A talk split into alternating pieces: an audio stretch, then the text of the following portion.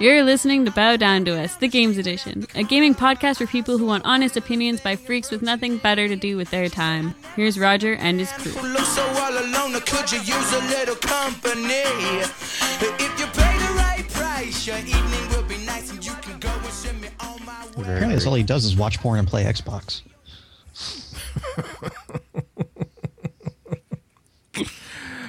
All right, so we're gonna start then with the Spider-Man Shattered Dimensions because that did come out um, this week, and you played it uh, quite a bit, Joe, or just kind of skimmed over some of it. With Spider Man, I played the hell out of that game. Okay, well, let's hear what you got to say about it then. Uh, from a gameplay perspective, it was very interesting because the way that it, it is is they actually break up the different styles of gameplay by character. So you have your intense action uh, through the Ultimate Spider-Man. You have your high-flying aerial combat through the Spider-Man 2099. Your stealth gameplay, very similar to how the stealth gameplay was in, in Batman Arkham Asylum through the uh, Noir Spider-Man, and the web slinging action, the high the high impact web slinging, slinging action and, and special moves with the webs through the Amazing Spider-Man. And the way they divided it out is you get uh, enough of a taste of each. Now, and this is not to say that those elements of the game don't exist in all the other sections, but they're more emphasized. So, like, you can play a stealth game, a high flying action game, uh, and a, just a powerhouse action game in the Amazing Spider Man if you so choose. But where it really excels is that, you know, sort of web control that you get and with the noir uh, very also is the very same thing. It's it's you have the chance to be you know as much in combat as you want or use the webs as you want because a lot of the abilities carry over between them but then you get special cookies that you can upgrade your character for each specific one. Like with spider-man noir um, you get special stealth abilities, uh, ways to get in and out of combat without being noticed. Um, with the Amazing Spider-Man, you get different web abilities, like picking up chunks of the ground and smashing it into an enemy with your webbing. Um, Spider-Man 2099, you have aerial combat where you never touch the ground, and you have all these little these flavor cookies that each individual side gets.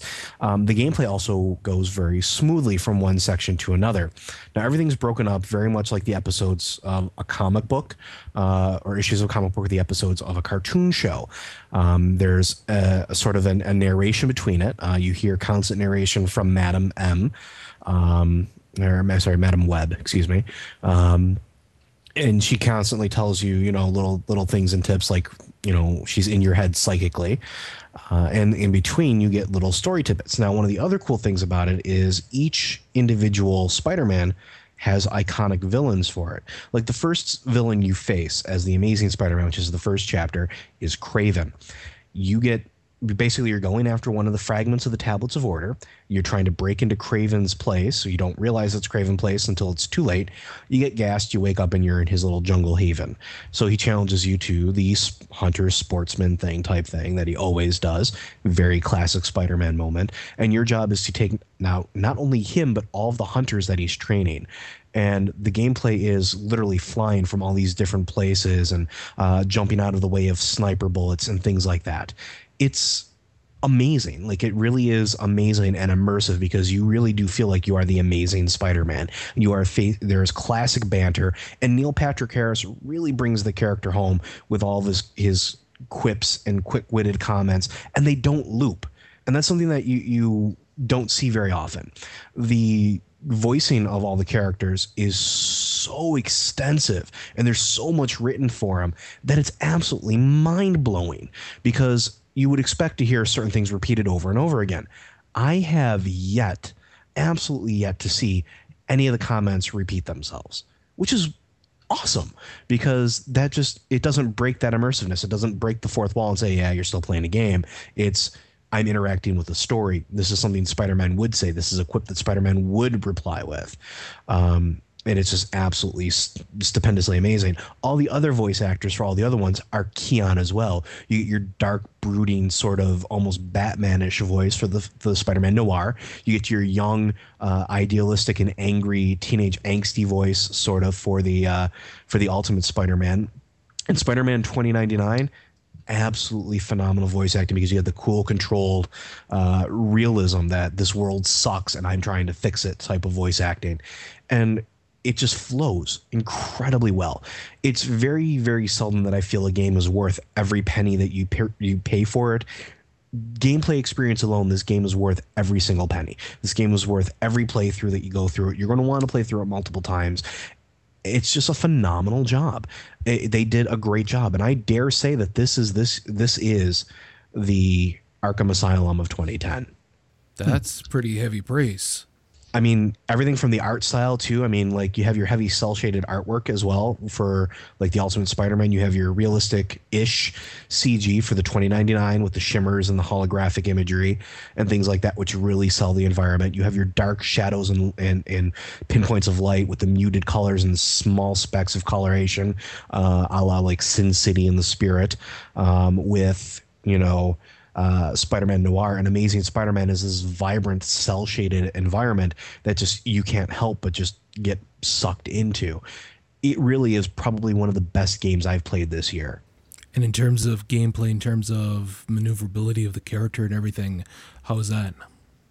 The only thing that I've seen there be a problem with as far as maneuverability was wall crawling when going from a wall to a ceiling. It gets a little weird because the controls flip on you, but every Spider Man game I've ever played has been like that. Uh, other than that, the controls are tight, very responsive.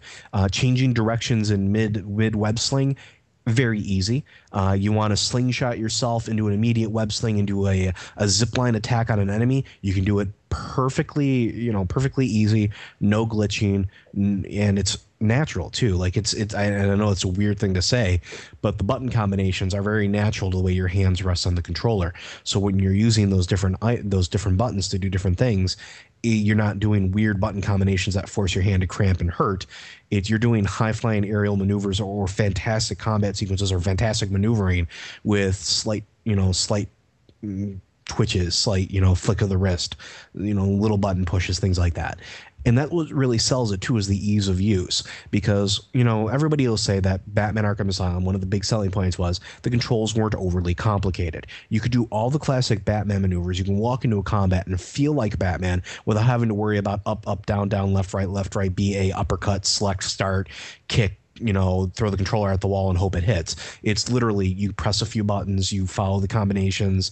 Like there's very simple combinations like pressing X three times followed by Y, and you get stupendous visuals that are iconic to the character. You get Spider Man's in this case, you get his, you know, three three punches, three quick jabs, followed by the Spider-Man uppercut, followed by the midair kick, followed by the webbing of the person back into you to keep hitting them into slamming the person in the ground. You have the zipline attack where you just go straight into somebody and you can bounce off them, change directions in mid zipline and attack somebody else. You can completely juke the AI depending on how you are. And a lot of the the combat, like the combat, the combat may sound simplistic, but it's it's really not. The AI does learn. The AI does react to you appropriately. There are there are villains that that you try to zip line into, and they will just fuck your shit up.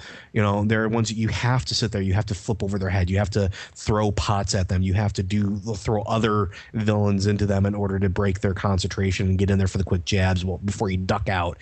Also, one of the coolest things I th- think about the game was the dodging system. Spider-Man whenever he fights, one of the cool things that he's done in both movies, video games, comic books is not attack, it's actually dodge. Look at some of the look at some of the, the comics where he's fighting the Hulk and he just dodges out of the side or or dips under his his punch when he's fighting Wolverine and he sits there and does the exact same thing. These are iconic moments and the game lets you very easily do this, very easily sit there and matrix all these punches, uh, but without making it feel like it's overly simplified. Because if you don't do it right, you, you still get hit, but it's not incredibly difficult to pull off. So it, it's a nice balance between hard and robust, and it's I mean, it's just it's damn near perfect. Cool. Okay. Excellent. So from Spider-Man now let's go to BioWare with some of the information that was released for Mass Effect. And actually, Vince, I'm going to let you take this one. Hey, this is really cool. Uh, for anybody who's played Mass Effect 2, if you look in your options menu, there is an option where you can submit your player data to BioWare. And last week, they released a lot of this data that they have gathered to the public. And there was some really interesting stuff in there. I mean, stuff that we kind of could figure out for our own that the most played class was the soldier, the least played class was the engineer. Although I found it quite surprising that they said that The soldier was the most played by such a huge margin. It was played more than any other class combined. That means over 50% of the playthroughs were done as soldier. I found that to be very interesting.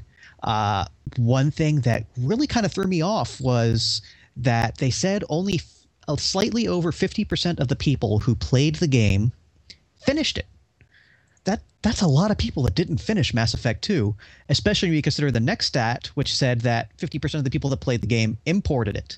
Now, you know, a cursory glance at that makes me th- think that a lot of people who didn't play the first Mass Effect played the second one and never finished it, which I, that kind of bo- bothers me.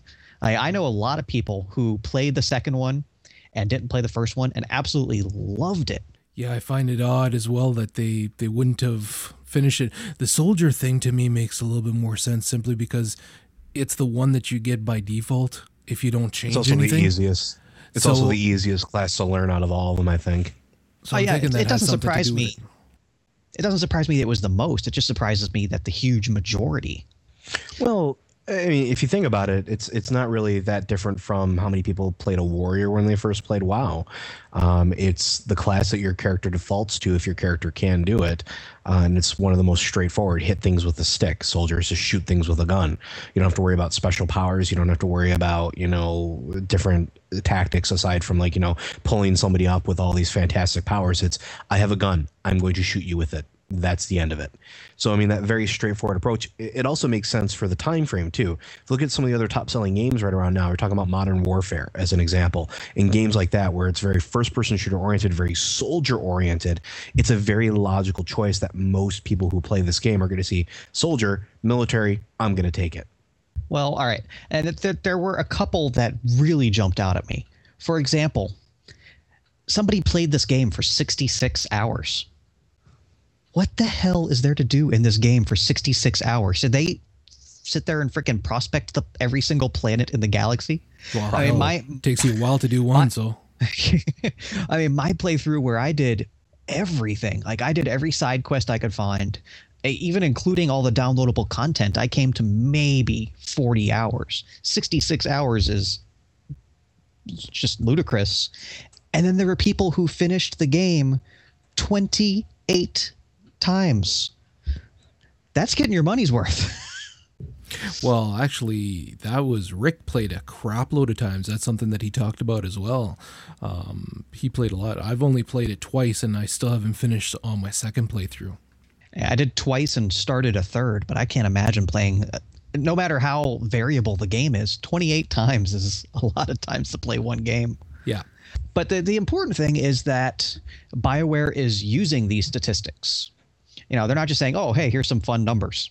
Go for it." Uh, They're they're looking and you know, they see that okay, the the soldier was such an overwhelming majority of the choice and now they're trying to figure out why, you know, what appealed to the soldier so much like Joe was talking about and why, you know, nobody liked the engineer because it's stupid. and and trying to implement some factors that drew people to the soldier class into some of the other classes to make them more appealing. Or another stat they pointed out was that 15% of the dialogue in the game was skipped. And they, they even broke it down further, saying it not it was very little actual story dialect. It was you know talking to the guy at the gate and you know stupid stuff like that.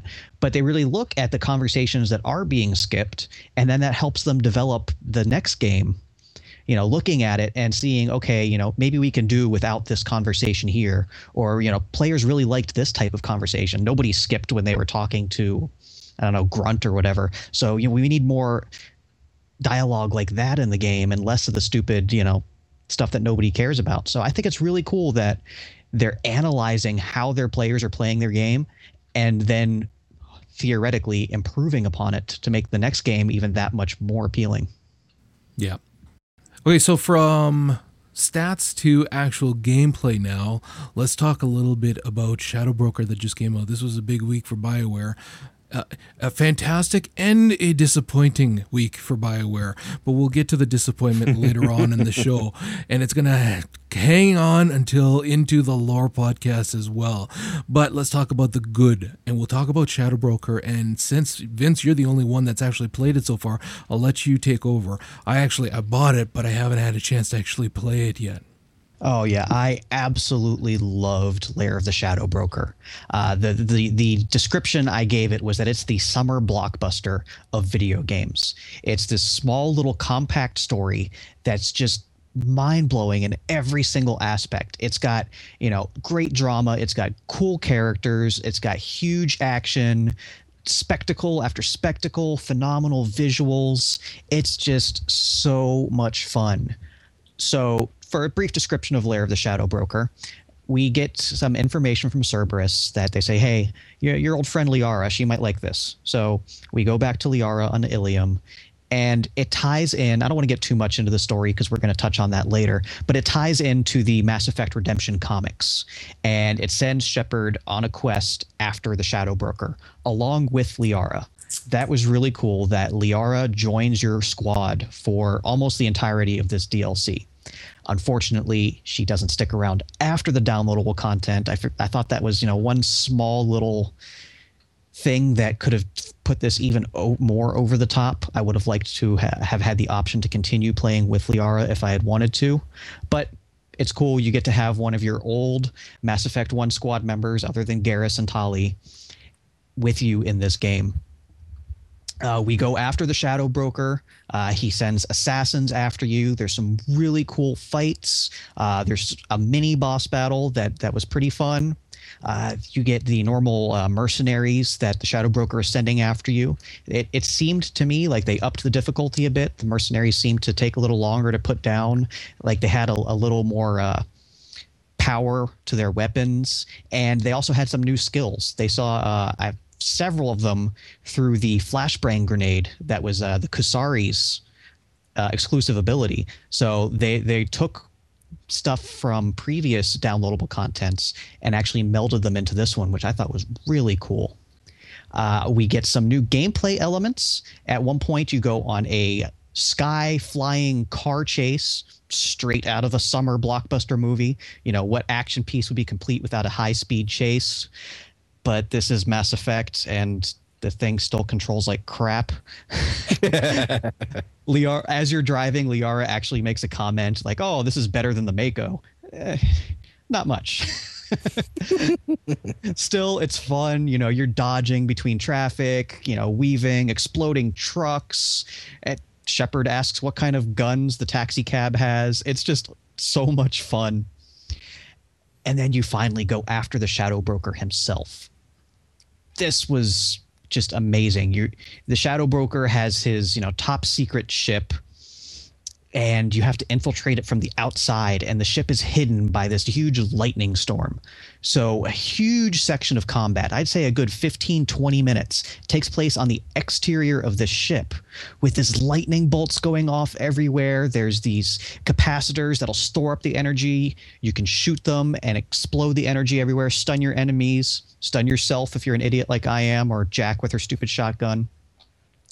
But there are points where I, i'm fighting and I just stop and I look, and there's this beautiful sky with you know obviously the storm clouds and the lightning and just craziness. And there were so many points where i just stopped and looked at how amazing this game is.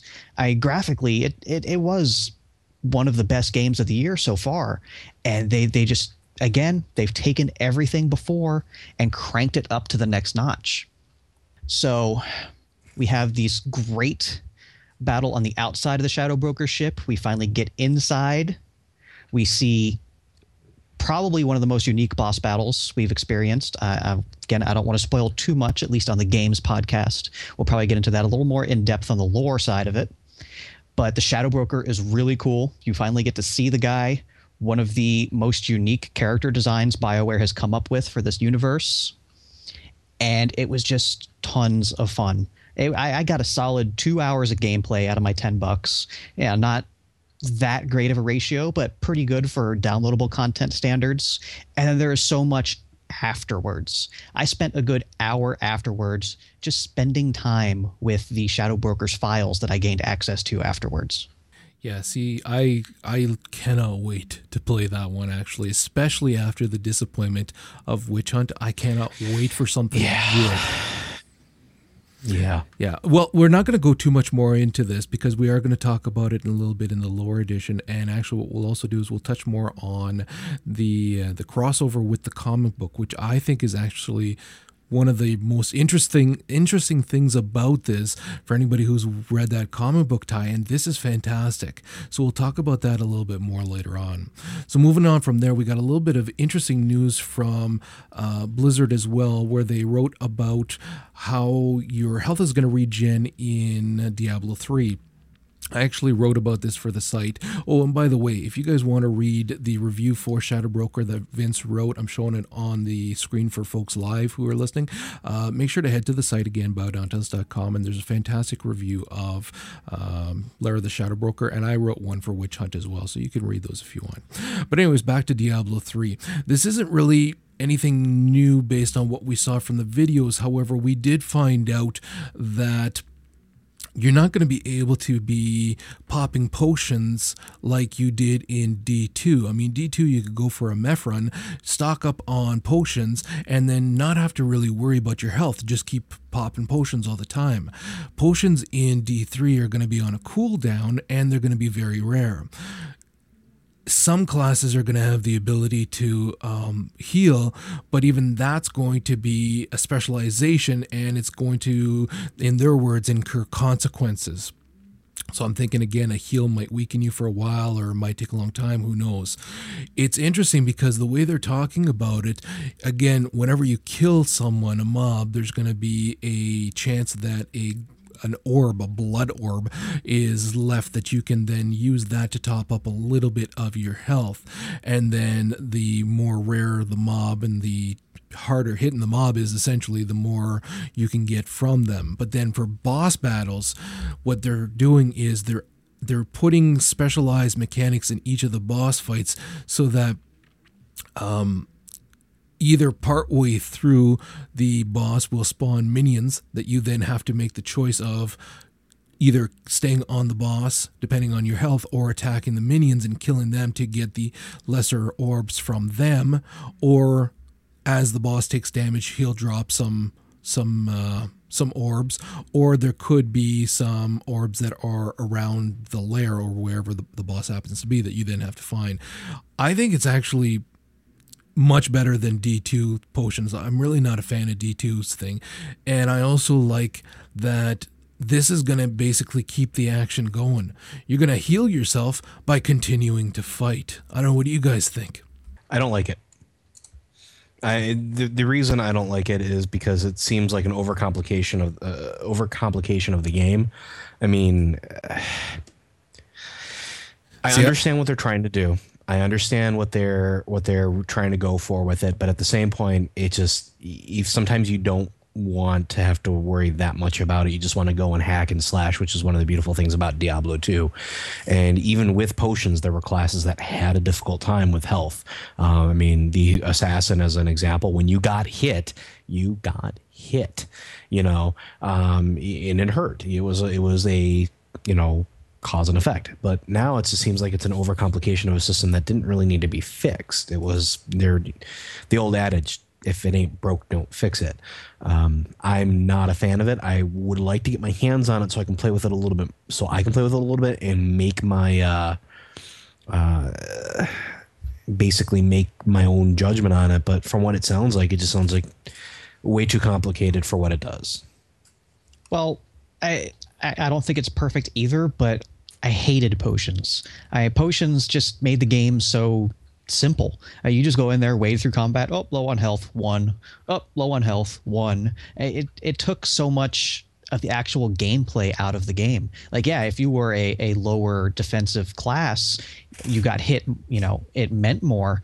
But honestly, all you had to do is run back to town and oh, everything's better need more potions done okay one one one i win the game so putting a more active type of uh, health regeneration in the game i understand. Again I, i'm not terribly crazy about the the orbs either. I think there's other ways they could have gone about it but I, I like it better than the potions at least. See, I don't find that it's making anything overly complicated so much as actually making it more simple in many regards.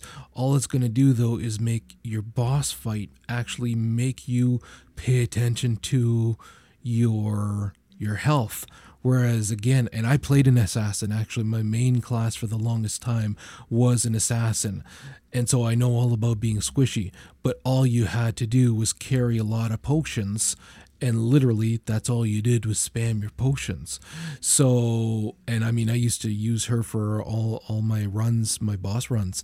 So and I, am really hoping they bring the assassin back too, as an aside, because I love that class. Because um, I don't think the monk's going to be the same thing. I want my assassin. Uh, but anyways, no, I I much prefer this. I I think that what's going to happen is that through your normal grinding, you're barely going to pay attention to your health because you'll just be getting orbs from everybody.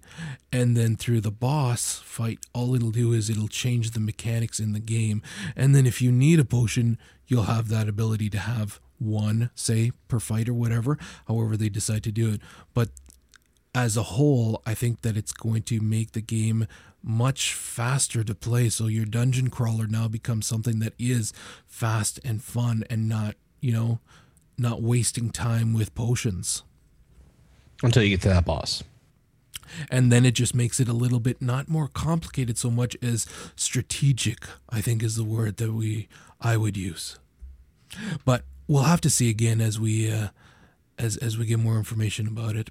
So from there, let's talk about a Wii game that's coming out of all things. We haven't talked about a Wii. Well, we did talk about, I guess, Epic Mickey. Epic Mickey. But other than that, there's not much we ever talk about with the Wii. So Vince, I'll let you take this yeah, not not only are we talking about a Wii game, but I'm talking about a Wii game. And every time we've talked about a Wii game, I've gone, yeah, whatever, it's for the frickin' Wii. But this is a Wii game that I've played previously on PC. It's called Machinarium. Machinarium. Machinarium. Whatever. I'm going to go with Machinarium. Sounds better. Machinarium. See, yeah, that's why okay. I let you introduce this because I couldn't do it. You'll hear in the outtakes. So with Machinarium, it was straight up old school point and click adventure game. Nothing, you know, no bells and whistles, no boss battles, nothing complicated. Puzzle. Here's a puzzle, solve it. And it was developed by a company called Amanita Designs. I, I forget, I think they're Czech off the top of my head, but they're somewhere over in Europe. And it was just beautiful. It was originally a $20 game and they had one of those things where oh everybody pirated the game so they decided to sell it for five dollars instead of twenty dollars. I got jumped on that five dollar sale. I told everybody on twitter and aim that was online at the time i'm like play this game right now it's great. And it just had such a beautiful world. It's this cool little steampunk land that they've set up with you know sentient robots. and just so much cool stuff that nerds love. And beautiful, uh, like almost hand painted backgrounds. It, it, was just a very charming game. It nothing again. I, I love those old school adventure games. I own almost everything LucasArts had ever made. So I found this game to be very, very, very worth my five dollars at least. So they decided. You have something to say? No, go ahead. I'll okay. wait till you're done. All right. So Amanita Designs decided to try and bring it to consoles. They had first uh, shopped it to Microsoft, but Microsoft has a policy of if you want a game on Xbox Live Arcade, it has to be done through an official publisher, a Microsoft recognized publisher. And Amanita doesn't have a publisher. So, like, hey, Microsoft, you should publish our game. Microsoft, for Xbox Live Arcade purposes, will not publish a game that is available on any other system, including PC.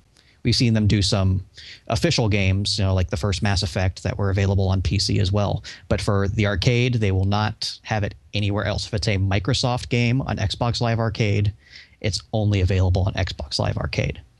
So they decided to take their little game and shop it to Sony and Nintendo, who didn't have that same problem. If you're an independent developer and you want your game on their console, pff, go for it. As long as it passes their testing processes, they're fine with it. So now we see it coming to the Nintendo Wii. And believe it or not, I think the Wii is the perfect console for this game. A point and click adventure game isn't that much fun with, you know, a D-pad, but I think it would work really well with the Wii remote. So we're going to see this one coming to the WiiWare system. I, I, I don't think they mentioned a price yet. It's being ported over by another studio called XGen Studios, and I just really recommend the game for anybody that didn't try it out on PC. I highly recommend it on the Wii. And actually, it's available for the Mac as well. I actually have the Mac version, and I got it for free. They had a promotion thing wherein um, one of the Mac gaming sites that distributes uh, digital copies had a thing where if you registered with them for a- a week or two, they had specials. And one of the days, if you registered with them, you didn't even have to buy anything, just register. You got this game for free. So I've literally had it on my Mac here, but I haven't had a chance to play it, but I've really wanted to. And I'm thinking this is going to be the push to actually sit down and play through it. How long did it take for you to finish it? Um, I'd say it took me a good five or six hours. There were there were some really tough puzzles, and that this Nice. is one of those games where I cut myself off from the internet. I'm like, I am not looking for the solution to this puzzle. I don't care how long I'm chasing this stupid cat around. I'm gonna figure it out. I really liked the game when it first came out. I I enjoyed the hell out of it. Um, I actually paid full price for it back in the day. I didn't uh, pirate it, and I, I actually didn't get it when it was on the uh, the sale. But it just it's a lot of fun, and it is a lot of fun to have a uh, a point and click puzzle type game. And you're right, the Wii is like the absolute positively perfect place for it because of the interface, because of the way the game system is. Uh, I really like it. I mean, I just think I think everybody should play it when it comes out. All right, from there we're going to go to another quirky game, and that is Scribblenauts. We actually got a video for Scribblenauts that gave us a little bit more information about it. Joe, I'll let you go off on that while I play the trailer for the folks in the audience. Alrighty. Well, Scribblenauts is one of those games that help. Well, I, I want to say redefine mobile gaming. It was innovative. It forced you to do something outside of the normal, uh, which is you had to uh, use your imagination uh, and use words to solve puzzles, uh, to get through a platforming system, and it was just a lot of fun. Well, Scribblenauts 2, essentially, Super Scribblenauts, is be coming out. Uh, it should be coming out with a, an October 11th, and they're using more words, an expanded vocabulary, um, with just different things you can do, um, different adjectives, different different nouns, different different things that people were complaining about weren't in the first game or were looking to do in the first game. Um, that weren't there, and uh, they're talking about different control schemes using both the stylus and the uh, the control pad. It's just it's nice. It's nice to see that the franchise isn't gone. Um, I can say that I have a lot of friends that are teachers that their kids who played this game. Uh, it even went so far as to increase literacy. How awesome is that? And it's Yeah, very kidding. not very often. It's not very o- often you can say a video game helped with education, and this is a perfect case to say, well, yeah, it damn well can. And so for Super Scribblenauts, I personally can't wait. I want to get my hands on it. I want to play with it, and I want to see what weird and wacky words I can pull out of the dictionary and po- toss in here and see if it happens. Don't forget, this is also the game that had Cthulhu versus God. Just going to throw that out there. It does look like there's some really nice additions to this as well, and changes refining it to make it better than the first one. Yeah, I, I was so impressed with the first one, just with the sheer size of the library, or not library, dictionary. I almost anything you could think of that wasn't a swear word was in the game, and even some of the swear words were in the game in creative ways. All right, so let's go from there to um, Metroid Other M. Now, this was apparently taken down, you said, Joe, but you got to see some of this voice acting fail. Well, I've actually played the game too, so I've gotten to see the fail firsthand. Um, every time you, you port a game over from a Japanese or, or Asian base over to America, there's always going to be some cultural differences, uh, different mannerisms, different phrases, even different stances on the character. Uh, Metroid M is one of those games where these differences are so hilariously uh, obvious that it's just I mean, it's just whole, it's just fun. Uh, there was a video up on the main site that showed some of this stuff, and uh, for anybody who's played the game, will know what I refer to. It's called the infamous thumbs up, thumbs down scene.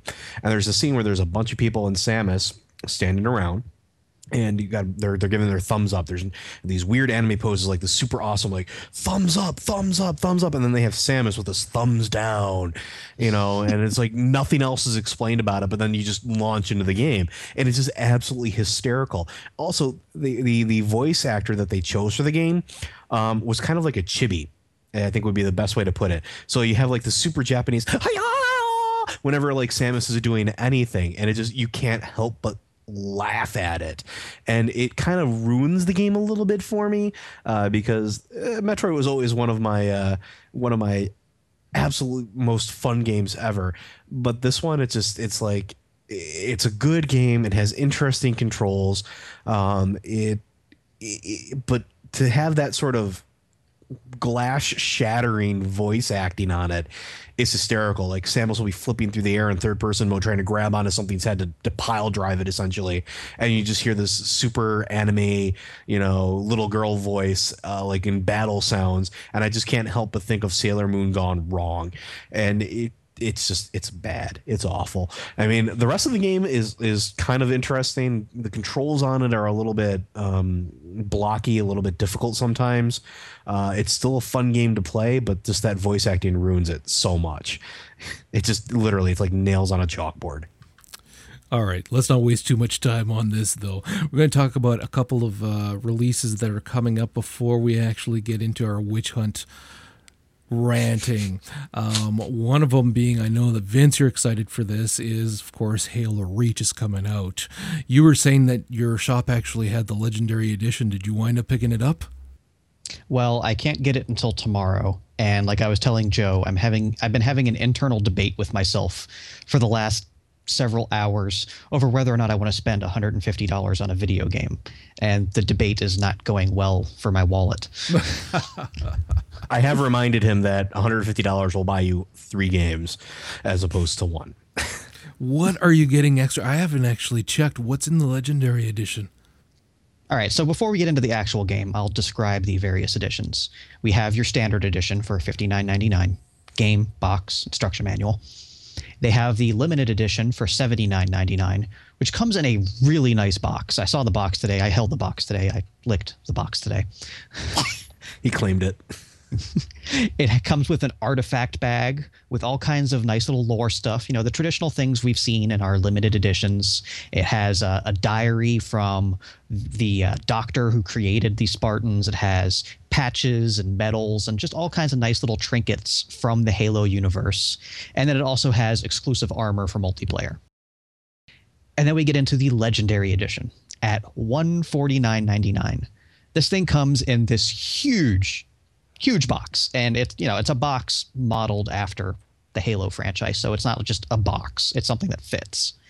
It comes with everything that was in the limited edition including the exclusive armor adds on an exclusive avatar for yourself online and the flaming helmet mod for any spartan armor you choose to use which while it might look cool that's a nice big headshot target.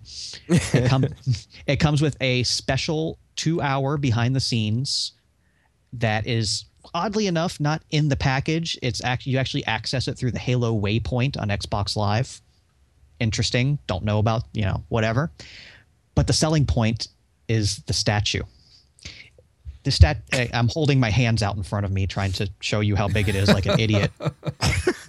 It's a rather large sized limited numbered edition McFarlane statue of the entire Noble team, and it just looks cool as hell, and I want it. And it's $150. I want it. Is there really any doubt that you're going to get it? Yes, because there's only two of them. But you're going to be there in the morning, so you can pick it up and then and then review it for the site. That I can.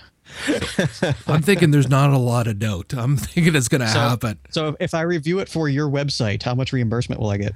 Well, that depends on if you claim it on your taxes as a business expense. That's possible. Okay, What so you can do and it's awesome. let's go from there to Dead Rising 2. The collector's edition was announced for that, and it's got a crap load of stuff in it too. Actually, Joe, you were looking at that. Oh yeah, Dead Rising is one of those games that I absolutely adored for the Xbox, and Dead Rising 2 is shaping up to be another game that I just really want to sink my teeth into. I mean, hell, action adventure game, paddle saws and zombies. How the hell can you go wrong, right? Well, the collector's edition for Dead Rising 2 was revealed. Uh, it comes in a steel book case, so it's a nice large steel case for the game and all contents within. Um, it comes with the Dead Rising 2 game disc, and it comes with a Blu-ray featuring a high definition 24 minute making of feature. And I thought that was kind of cool. Um, it also comes with a specialized syringe pen, a prescription pad, a safety card, uh, which is basically how to survive a zombie attack, as well as a per- prospectus sales brochure. Now, Prospectus is the name of the company that uh, essentially engineered the virus that wound up becoming, you know, the zombies and everything like that. It also comes with a, uh, a hardback art book and a, uh, a voucher for uh, basically a dynamic theme uh, for your Xbox. So it's got a lot packed into a very small feature or very small package, um, and it just it fits the feel of the game too. And I think that's awesome. And it's got enough cookies in there that I can justify buying a collector's edition of this game.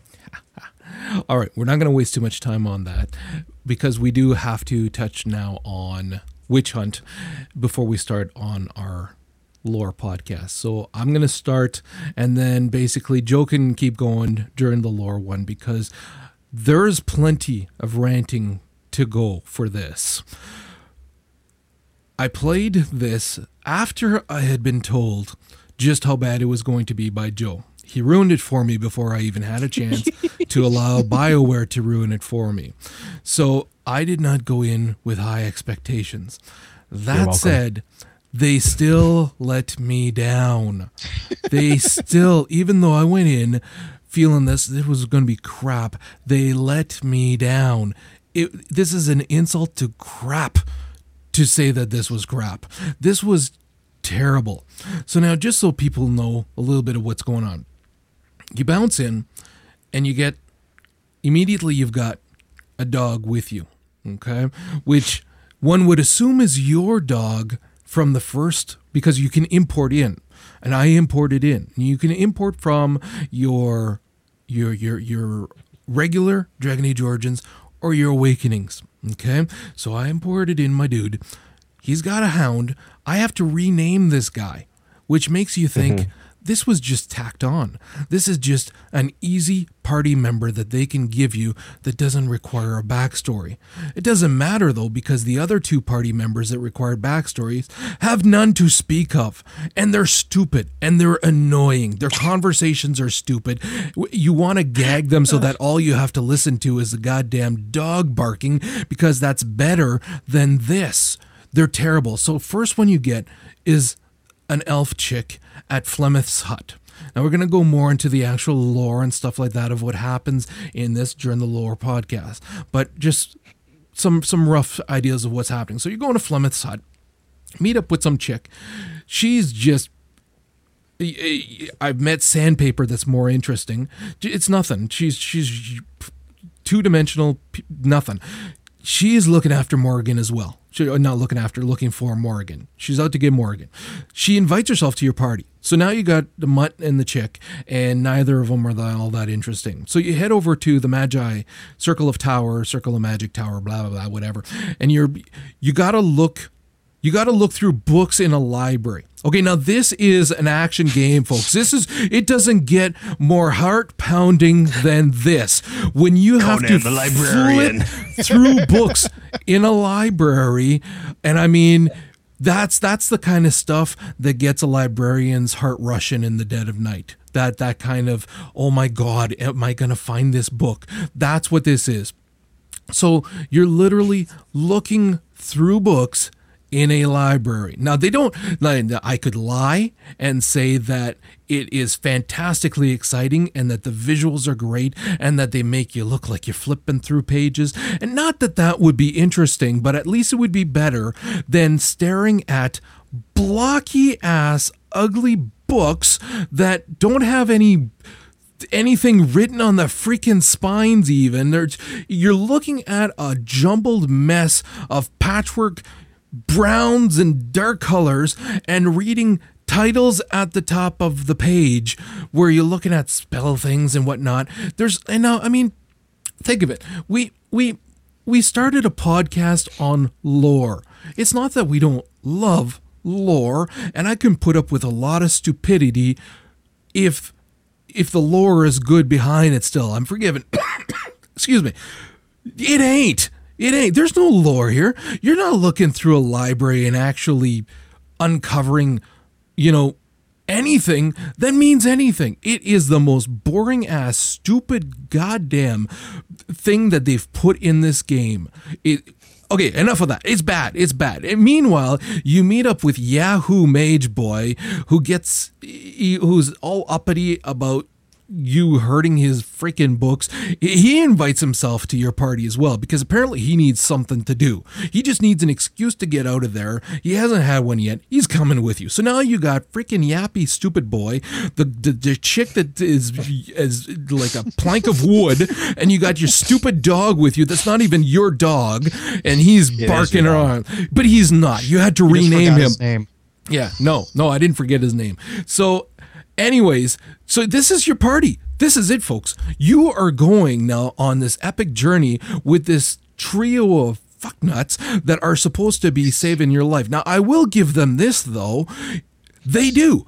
If you're a healer, which my mage is a healer, you don't have to do jack shit. Literally, you can stand there in every encounter, including the dragon, big freaking new dragon. Ooh, look at me, I'm a dragon.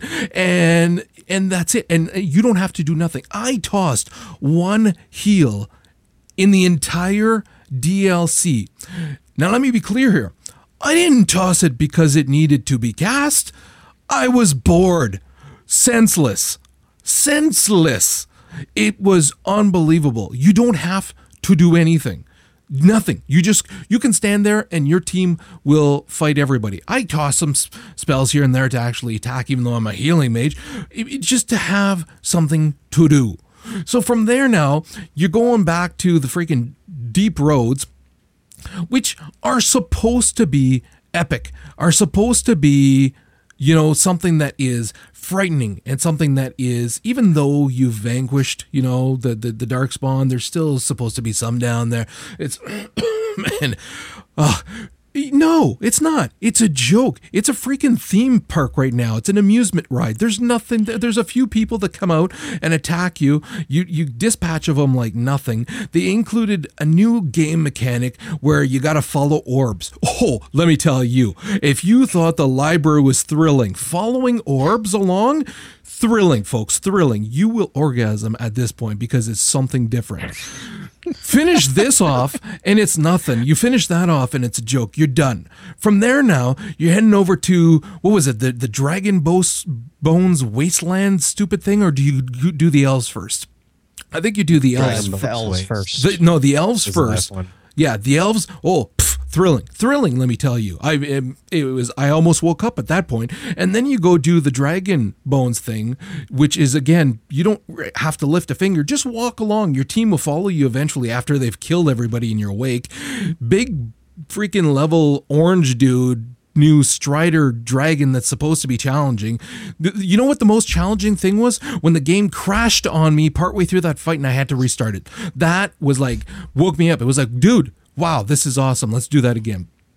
And then from there, now that you've done all of this, all of this that took you what, hmm, 45 minutes, maybe a little bit more? Uh, it wasn't too damn long. Once you're done all of this thrilling, thrilling stuff, you get to talk to Morrigan for like three minutes.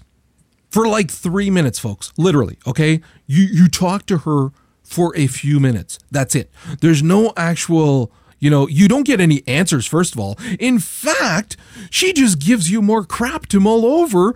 Like, Flemeth is your real concern here. No, no, no, no. I killed Flemeth. She's dead. I made a freaking handbag out of her. Oh, no, no. She's cheated death more often than you, freaking pee. So, okay, what is that?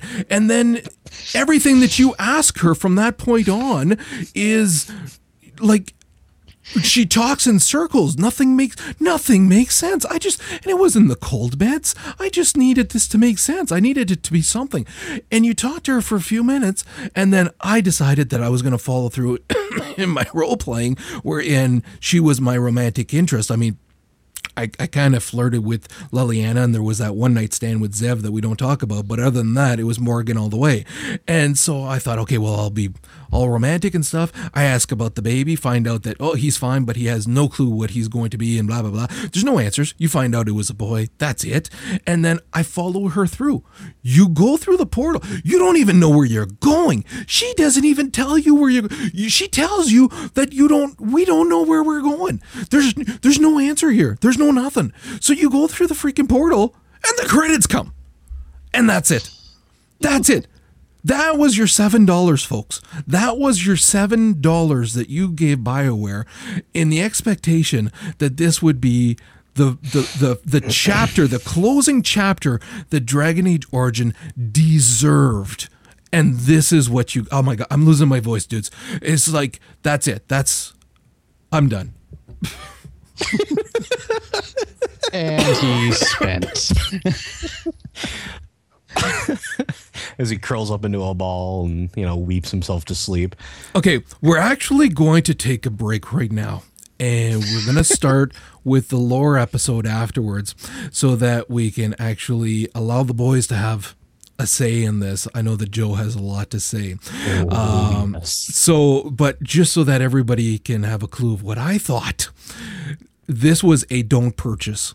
This was a don't purchase, even if Morrigan was your romantic interest and you were heavily involved in the lore of the game. It's not a purchase. It, it, it made me not want to play the game anymore, even though I bought Leliana as well as the golems at the same time as this. Now I don't feel like playing the game. I know eventually I will want to play them, but it's t- it's that bad that I don't want to play right now. So for the people who are downloading this episode, you're going to want to also download the Bow Down to Us, the Lore Edition, uh, episode 52 where we're going to continue our rant and by we I mean Joe and uh, and we'll go from there. So you're going to want to check out the site bowdowntous.com. We've got a bunch of new reviews and features and everything up there, including a bunch of new comic podcast uh, episodes for our podcasts. So make sure to check those out. Those are great as well. I'm going to be putting it in the show notes and as well expect some banners on the site. As I've been showing the audience, the live audience listening, we now have a couple of stores open for people to buy some products, some t-shirts, some swanky panties, some messenger bags, you name it. There's two stores, one being bowdowntous.spreadshirt.com and the other one being cafepress.com slash bow down to us. Check it out. Help support the site. We appreciate every bit of support we can get.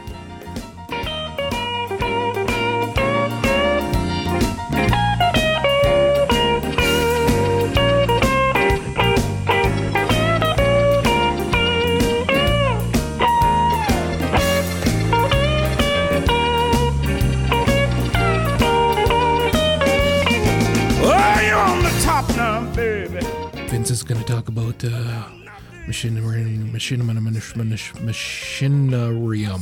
machinarium. Yeah, that. And holy shit, man, dude, I'm like brainless here. Whew. Yeah, because you haven't done this before, Vince. Oh, you mean I have to actually start Skype to be on your podcast? When did you start that?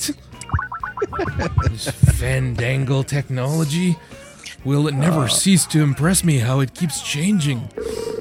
Poor Vince. Poor Vince.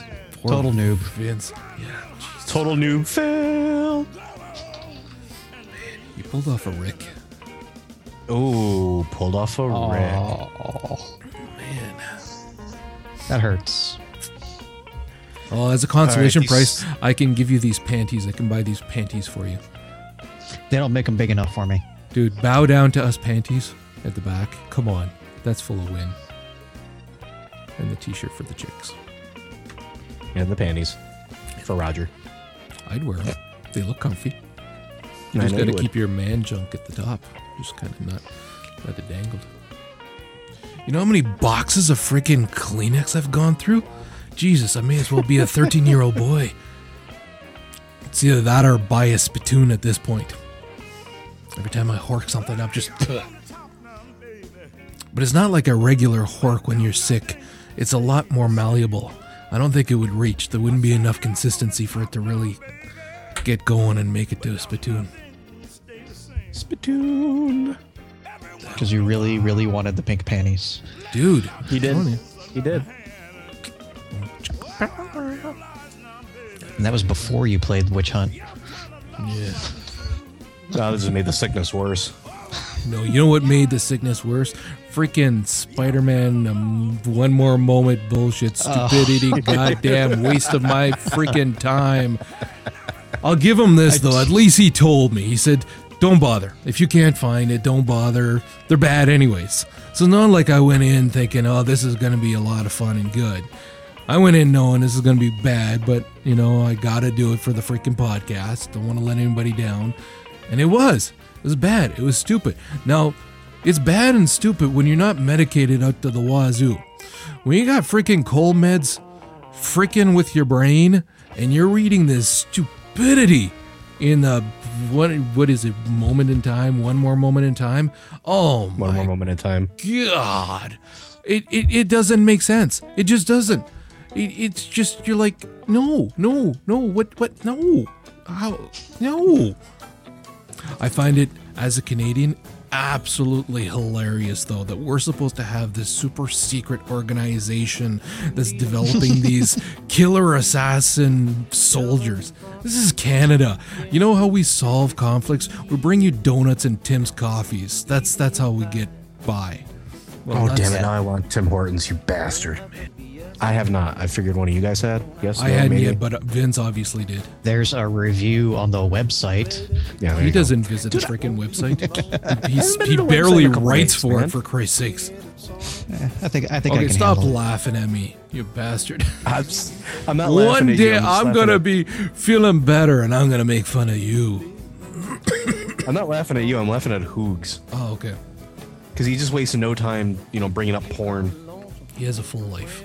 Way Everybody, everybody should have Hoog's life. The ability just to be an absolute bastard to everyone in our lives, and then just watch porn. True. Okay, five minute break. Oh my god, oh, that was tiring. All right, I'll be right. I'll be right back. I'm gonna go get some more water so I can make sure my throat's nice and lubricated for this one. That's actually Roger rubbing the mic on his balls. Woman thinks she's ugly, is always depressed. She can go out and buy herself a new dress.